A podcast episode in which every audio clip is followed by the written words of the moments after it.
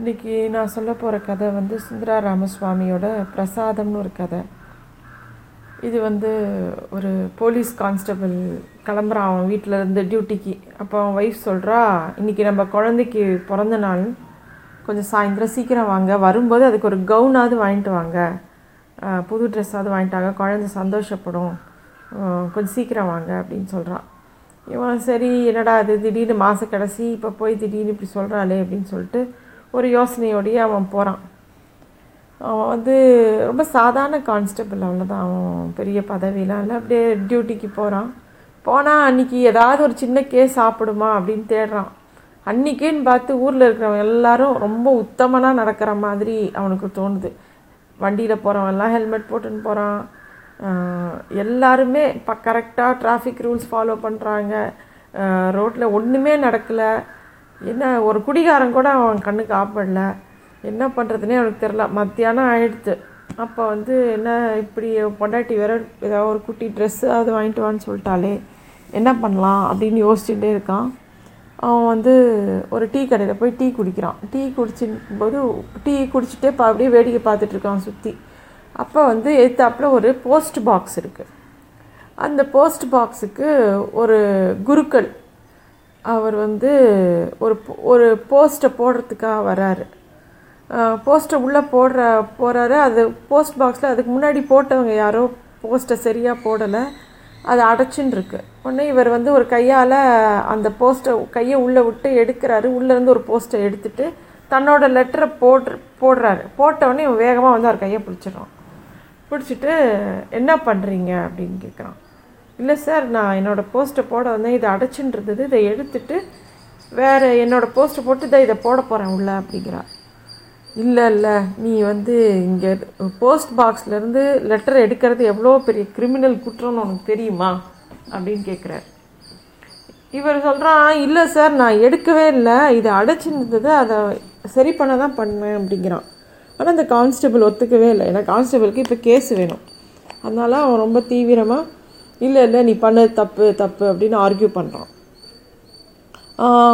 அது அதுக்கு மேலே அவன் இன்னொன்று சொல்கிறான் இங்கே இருக்கிற போஸ்ட் மாஸ்டர் எங்ககிட்ட ஏற்கனவே ஒரு கம்ப்ளைண்ட் கொடுத்துருக்காரு. இந்த பர்டிகுலர் போஸ்ட் பாக்ஸ்லேருந்து டெய்லி லெட்டர் காணாமல் போகுது அப்படின்னு சொல்லிட்டு ஒருவேளை நீ தான் இருக்குன்னு எனக்கு சந்தேகமாக இருக்குது வா போலீஸ் ஸ்டேஷனுக்கு நட அப்படிங்கிறான். அவர் குருக்கரல் வேலை வெளுத்து போயிடுறாரு. என்னடா இது? நம்ம பாட்டுக்கு லெட்டர் போஸ்ட் பண்ண வரும்போது இந்த மாதிரி ஒருத்தர் சொன்னால் என்ன பண்ணுறது இல்லை அவர் கொஞ்சம் பயந்த உடனே இவனுக்கு ரொம்ப தைரியம் வந்துடுறது. நீ க என்ன உனக்கு என்ன கிளம்பு வா போலீஸ் ஸ்டேஷன் போயிடலாம் அப்படின்னு தான் சொல்கிறான் குருக்கள் என்னெல்லாமோ ஆர்கியூ பண்ணி பார்க்குறாரு இவன் கேட்குறதா இல்லை. அதாவது இவருக்கு தேவை ஒரு ஐம்பது ரூபா பணம். அதை அது குருக்களுக்கு தெரியல இவர்கிட்ட காசு கொடுத்தா இவர் விட்டுருவாருன்னு சொல்லிட்டு. என்ன ரொம்ப ஆர்கியூ பண்ணோன்னே என்ன பண்ணுன்னு தெரியல. சரி நம்ம போலீஸ் ஸ்டேஷனில் இவருக்கு தான் புரியல. வேறு மேலதிகாரிகிட்ட சொல்லி புரிய வச்சுக்கலாம். சரி வாங்க சார் போலீஸ் ஸ்டேஷன் போயிடலாம் அப்படின்னு சொல்கிறான் இது அவன் ச குருக்கள் சொன்ன உடனே இவ இவனுக்கு டென்ஷன் ஆகிடுது போலீஸ்காரனுக்கு. என்னடா இவனை மிரட்டி எங்கே அப்படியே காசு வாங்கலான்னு பார்த்தா இவன் பாட்டுக்கு டப்புன்னு போலீஸ் ஸ்டேஷனுக்கு போகலான்ட்டான் அப்படின்னு சொல்லிட்டு இல்லை சரி பரவாயில்ல நான் உன்கிட்ட இப்போ என்ன வச்சுருக்க? அப்படிங்கிற மாதிரி கேட்குறான் இல்லை அவன் வந்து உடனே இவர் சுதாரிச்ச உடனே அவன் உடனே இல்லை வாங்க போயிடலாம் போலீஸ் ஸ்டேஷனுக்கு அப்படின்னு இவர் இவன் கான்ஸ்டபிள் பயமுடுத்துகிறான் உனக்கு தெரியுமா எஸ்ஐ இந்த ஊர் எஸ்ஐ ரொம்ப மோசமானவர் இந்த ஏரியா எஸ்ஐ பார்த்த உடனே பேசலாம் மாட்டார் மூஞ்சியில் முத பலார்னு ஒரு அறதான் விடுவார் நீ வந்து என் கூடயே இந்த விஷயத்தை பேச முடியும் அப்படிங்கிறான். அவர் அவருக்கு கொஞ்சம் தைரியம் வந்துடுது ஏன்னா இவன் போக போலீஸ் ஸ்டேஷன் கூட்டின்னு போகிறதுக்கு ரெடியாக இல்லை அப்படின்னோடனே இல்லை சார் பரவாயில்ல அடித்தா கூட நான் வாங்கிக்கிறேன் வாங்க போகலாம் அப்படிங்கிறான். ஒரு இவங்க அப்படியே ஆர்கியூ பண்ணிட்டே இருக்காங்க. இவருக்கு அந்த கான்ஸ்டபிளுக்கு ஐயோ இந்த குருக்களை தன்னை இப்போ விட்டா போதுன்னு அவர் யோசிக்க ஆரம்பிச்சிட்டாரு. அப்புறம் ஒரு ஸ்டேஜில் அவர் வந்து சரி நான் போகிறேன் வா அப்படின்னு கிளம்புறாரு. இவர் பின்னாடியே வரா குருக்கள். எங்கேயாவது அவர் மனசு மாதிரி போயிடுவான்னு பார்க்க பின்னாடியே வராரு ஒரு ஸ்டேஜில் டக்குன்னு குருக்களோட கையை இறுக்கி பிடிச்சிக்கிறான் கான்ஸ்டபிள் டே போயா புரிஞ்சுக்கோயா. எனக்கு வந்து என் குழந்தைக்கு இன்னைக்கு பிறந்த நாள். எனக்கு ஒரு ஐம்பது ரூபா வேணும். அதுக்காகத்தான் நான் இவ்வளோ உன்கிட்ட பேசுகிறேன் நீ என்னடானா அதை புரிஞ்சுக்காம நீ வந்து எல்லாத்தையும் ஆர்கியூ பண்ணிட்டு இப்போ போலீஸ் ஸ்டேஷனுக்கு வேற வரேங்கிற. நீ போயா போய் உன் வேலையை பாரியா. நான் என் வேலையை பார்க்குறேன். புரிஞ்சிக்காமல் பேசுறியே. போயா அப்படின்னு சொல்கிறாரு அந்த கான்ஸ்டபிள் இது கேட்ட உடனே குருக்கள் வந்து டக்குன்னு பர்ஸ்லேருந்து ஒரு ஐம்பது ரூபா எடுத்து கொடுத்துட்றாரு.